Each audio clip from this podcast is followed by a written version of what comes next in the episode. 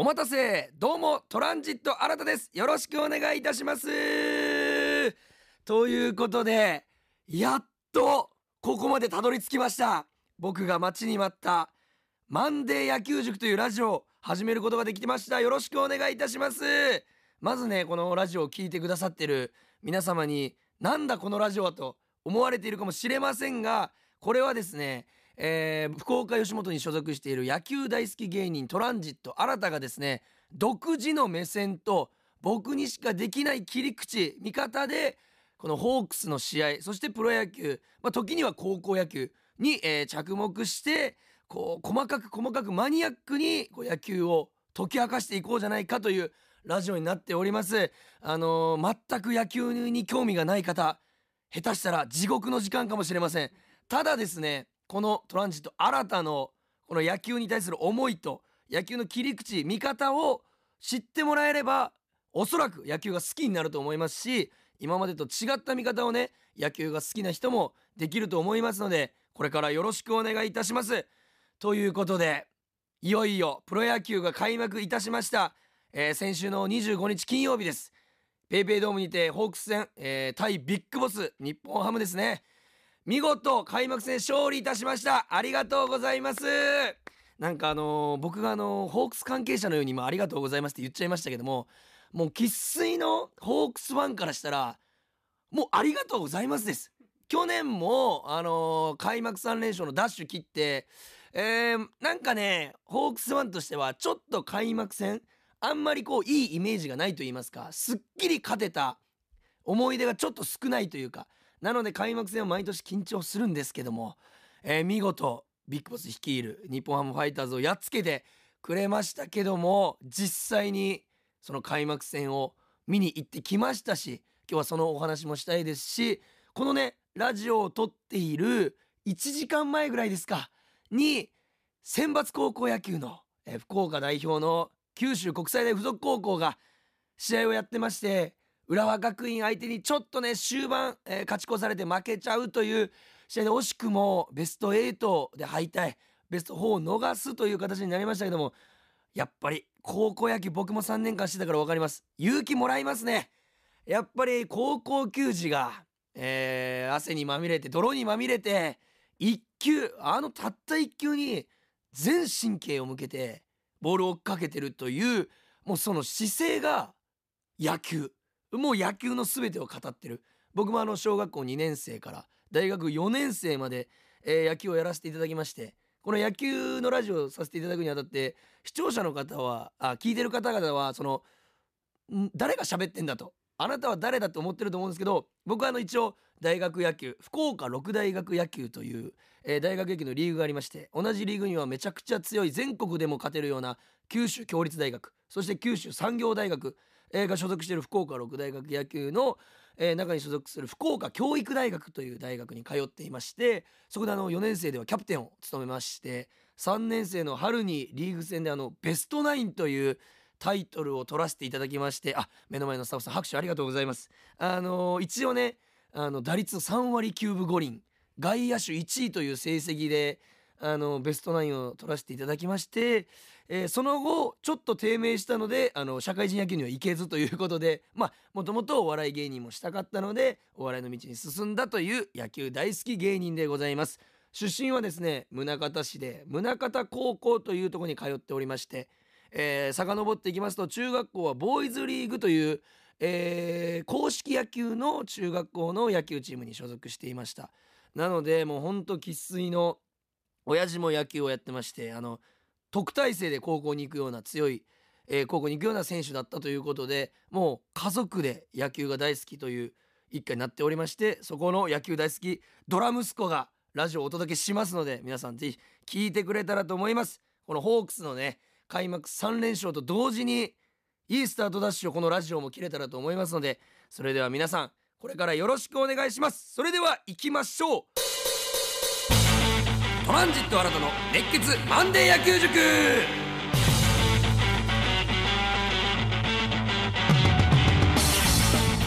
はいということで先ほども申し上げましたようにオークスが開幕3連勝。といういいスタートを切りましたけどもこの開幕戦実際に僕 PayPay ドームで見させていただきましてバックネットの方の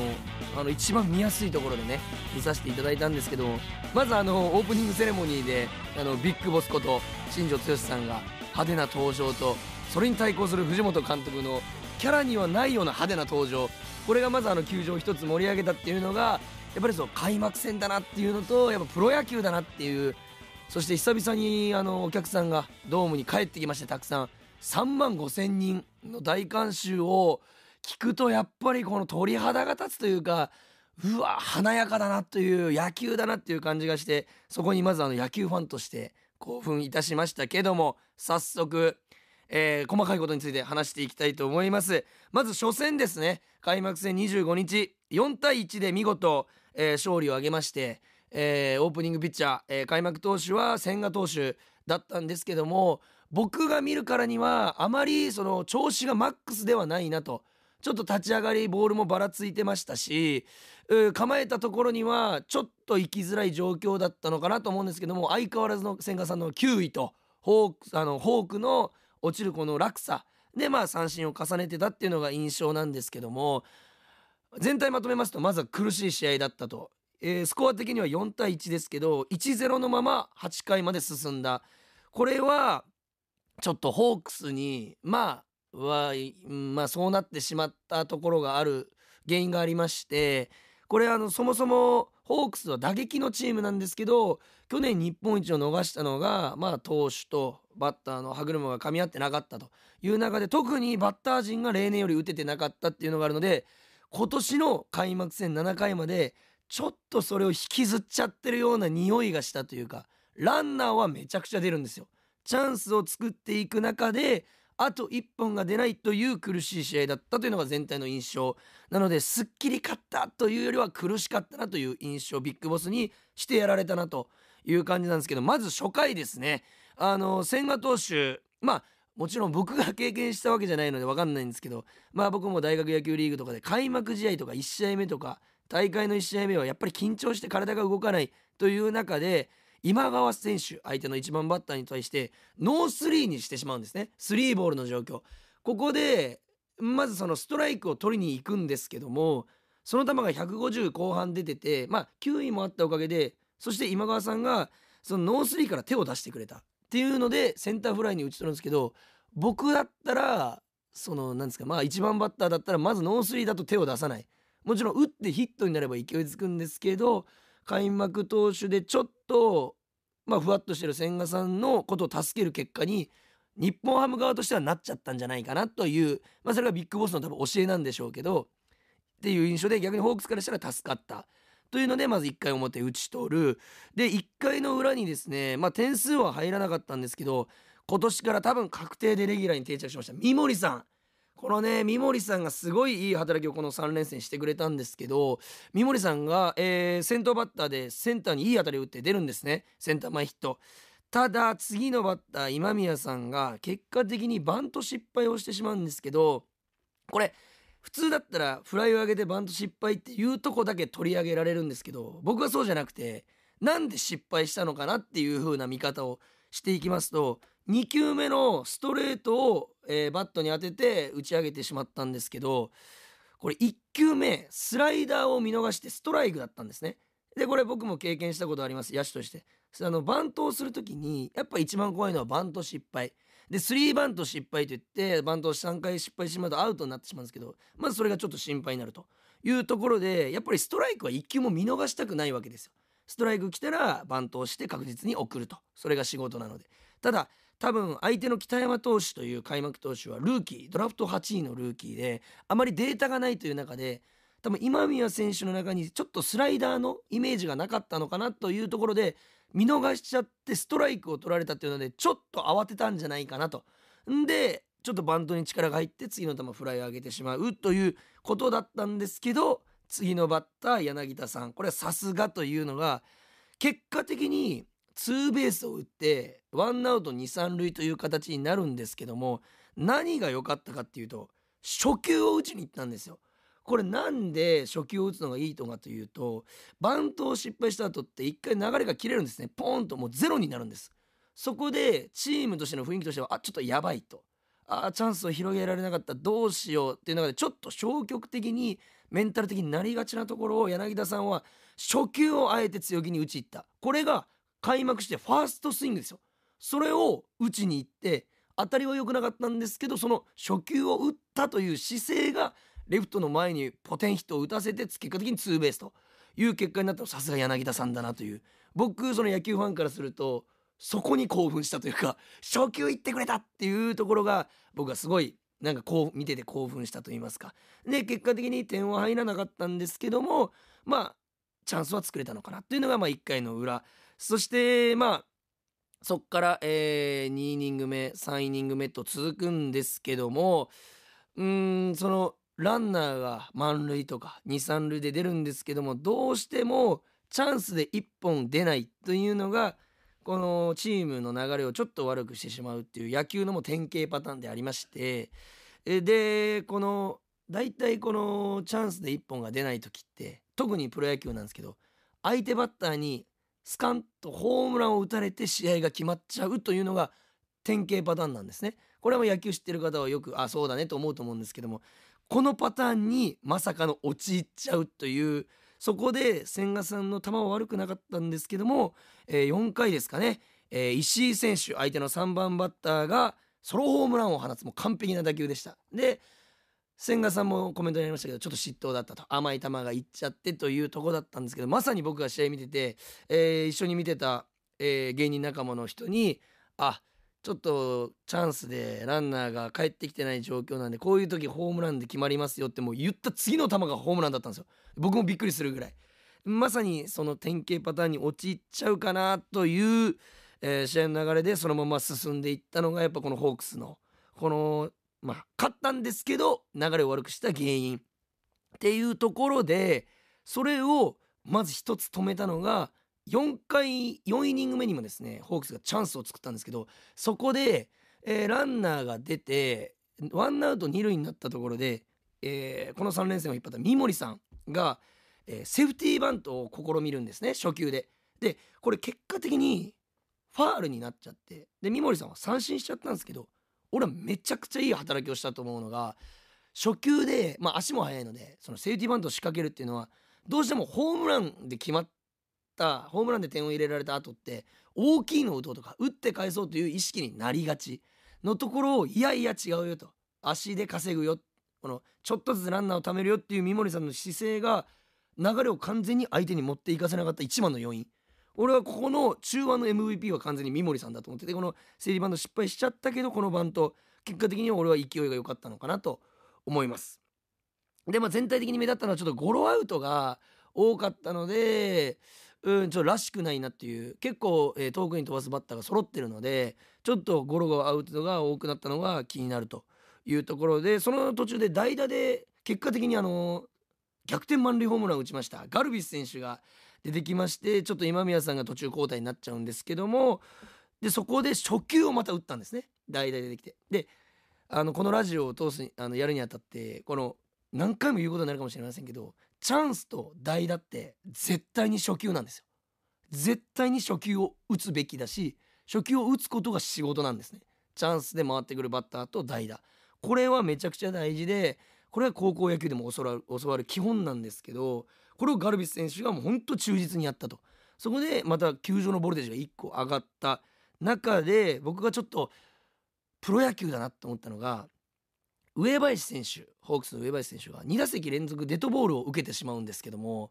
まあ会場の雰囲気としまして球場の雰囲気としましてホークスファンとしても「え何してくれてんの?」と「また怪我しちゃうじゃん」っていう空気になるんですけどもこれは相手の、え、ピッチャーがわざとではないんですよ。ただその後ランナーに出た上林選手に対して相手の日本ハムのピッチャーがデッドボールを当てた投手あランナーに対してフォアあの牽制をね投げるんですよ。しかも4球も。2回の出塁でデッドボール。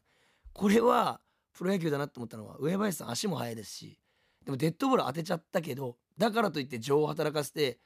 牽制したらヘッドスライディングで戻るからまたそこ痛みが出るんじゃないかとかも普通に考えたらあるんですよファンとしては。けどそこをあえて牽制で上林選手の足を封じたっていうのがそこが日本ハムのピッチャーのプロの意識をちょっと感じたというか会場はちょっとブーイング気味だったんですよねなんで形成すんだよデッドボール当てた選手に対してっていう感じだったんですけど野球好きからしたら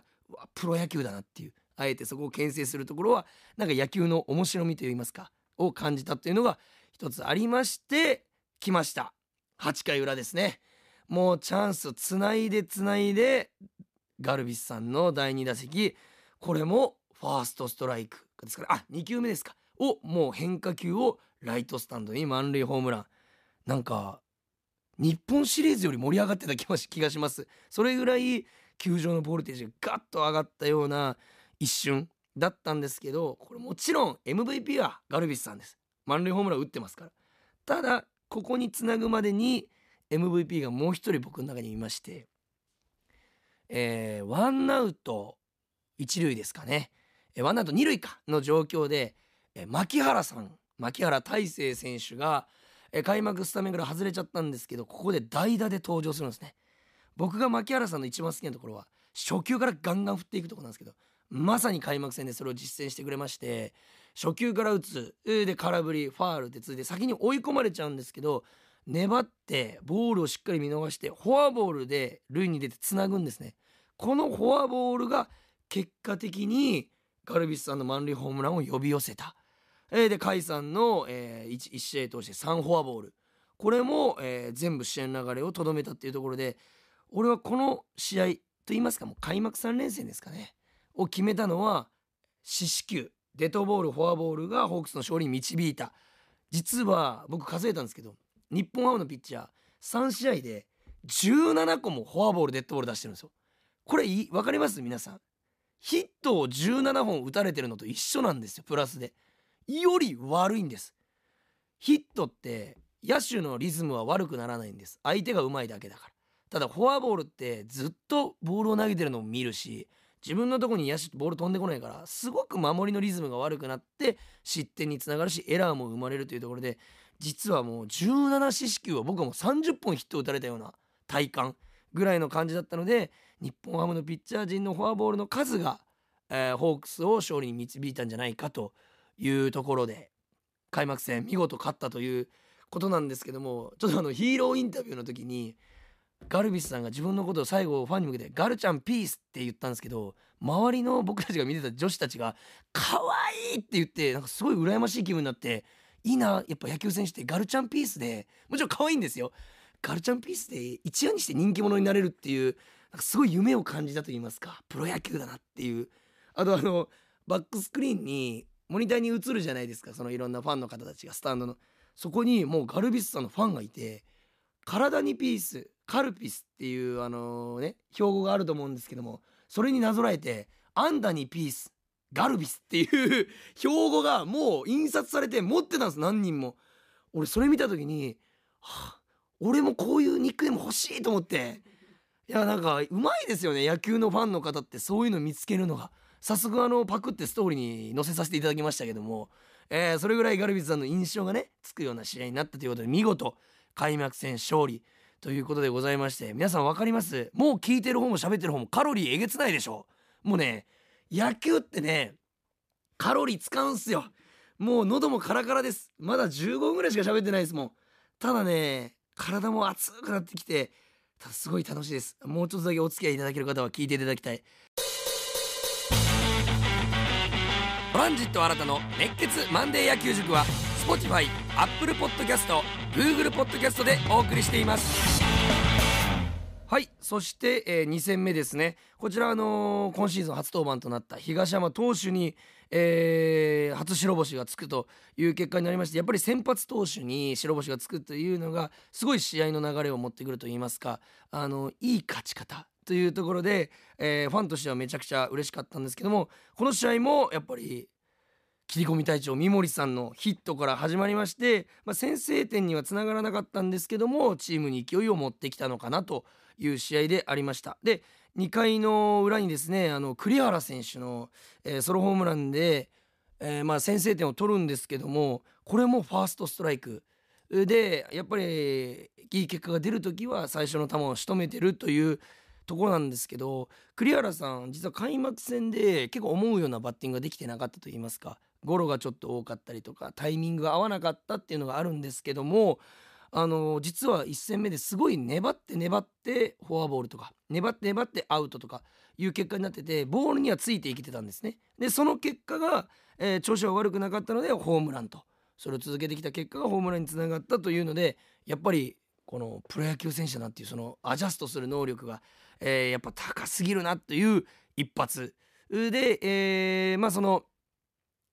栗原さんがですねそのホームランを打ってその後松田さんがセンターフライあガルビスさんがセンターフライで松田さんが三振でツーアウトになっちゃうんですけども1戦目であまりちょっと活躍ができなかった今宮さんが8番でスタメン出てレフトにツーベースを放つんですけどこれがこのホームランのみで終わらなかったというところが野球の醍醐味でこの完全に向こうの向こうがこのこっちのホークスのペースを切ったかなと思いきやまだヒットで出るよっていうところがあやっぱり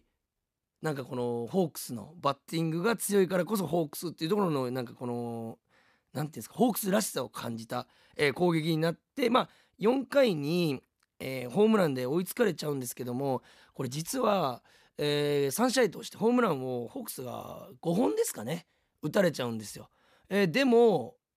その中でソロホームランが4本で、えー、万波選手に打たれた、えー、ツーランが1本あるだけでそれ他はえー、ソロホームランということで大量失点にはつながってないと。と後のバッターそのホームランを打たれた次のバッターを抑えてるので、えー、大きな崩れをした試合がなかったっていうのでそこはピッチャー陣のすごい褒められるべきところというかさすがだなというところでありましてで同点で迎えた5回裏ですねここで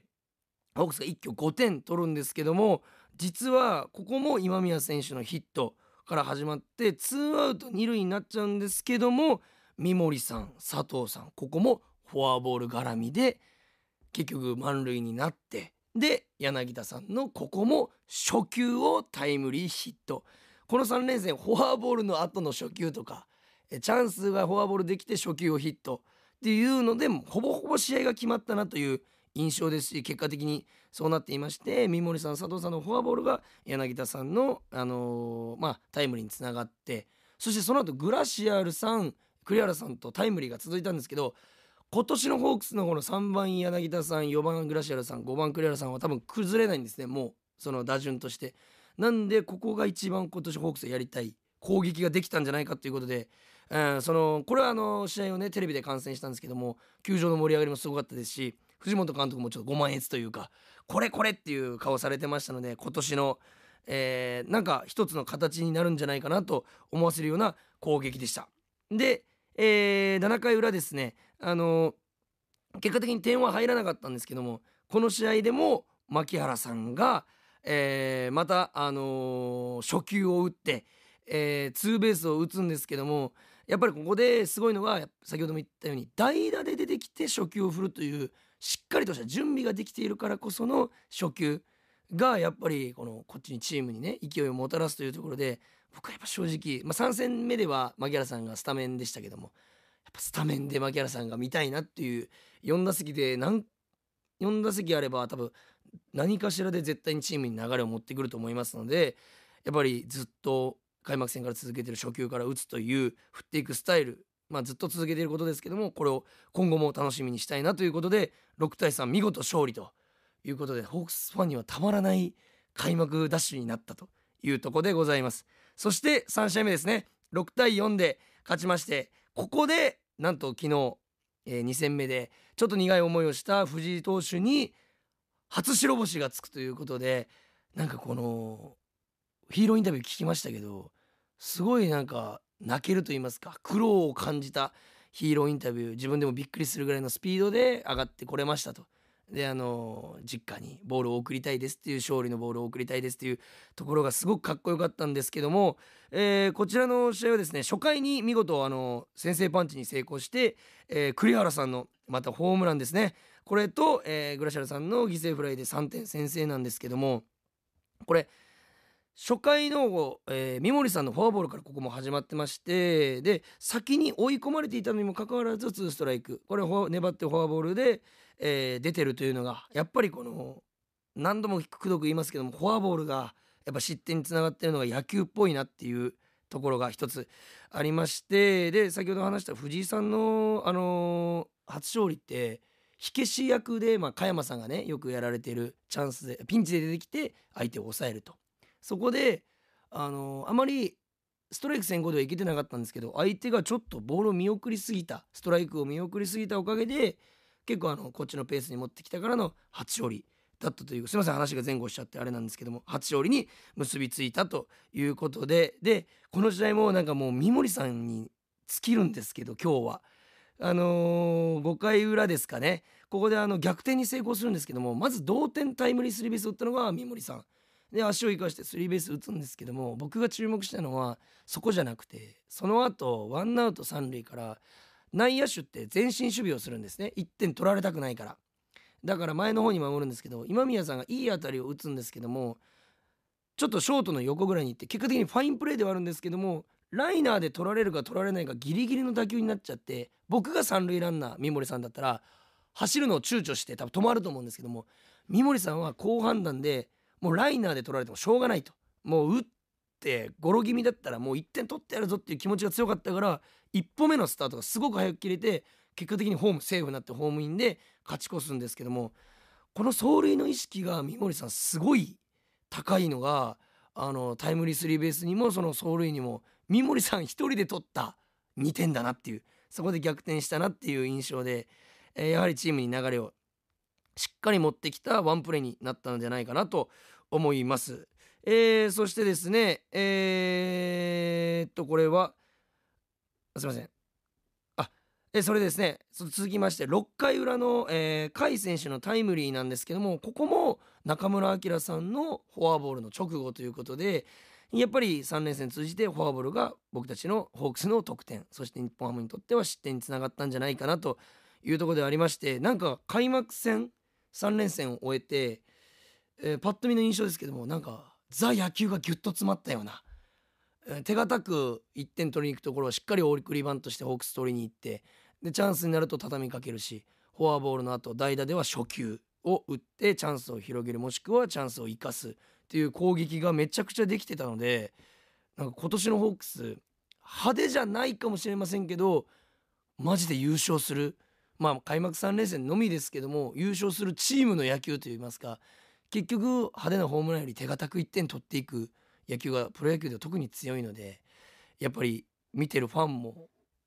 楽しみなシーズンになりますしこの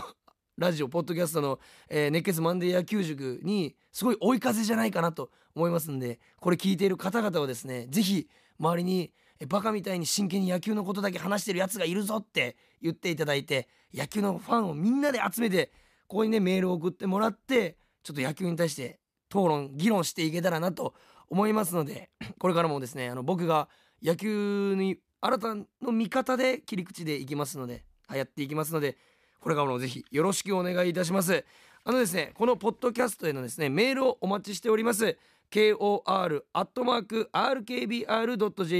小文字で kor.rkbr.jp